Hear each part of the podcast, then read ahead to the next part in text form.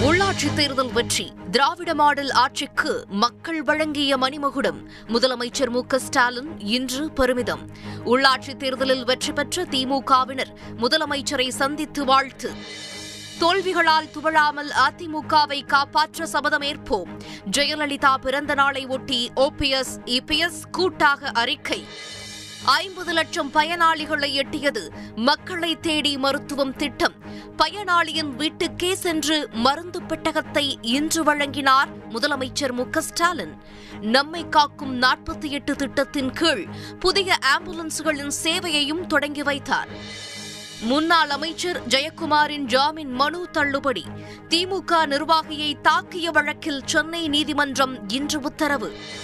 தென்னிந்திய நடிகர் சங்கத்துக்கு இரண்டாயிரத்து பத்தொன்பதில் நடந்த தேர்தல் செல்லும். சென்னை உயர்நீதிமன்ற இரு நீதிபதிகள் அமர்வு இன்று தீர்ப்பு. தூத்துக்குடி துப்பாக்கி சூடு குறித்து விசாரிக்கும் ஆணையத்தின் காலக்கெடு நீட்டிப்பு. மே இருபத்தி இரண்டாம் தேதி வரை நீட்டித்து தமிழக அரசு இன்று உத்தரவு. உத்தரப்பிரதேசத்தில் இன்று நான்காவது கட்ட தேர்தல் வாக்குப்பதிவு நிறைவு. ஏழைகளின் முன்னேற்றத்திற்கு உழைக்கும் கட்சி பாஜக என தேர்தல் பிரச்சாரத்தில் பிரதமர் மோடி பேச்சு.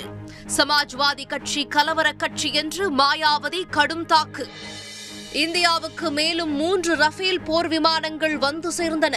ஒப்பந்தம் செய்யப்பட்ட முப்பத்தி ஆறு விமானங்களில் இதுவரை முப்பத்து ஐந்து விமானங்களை ஒப்படைத்துள்ளது பிரான்ஸ் நிறுவனம்.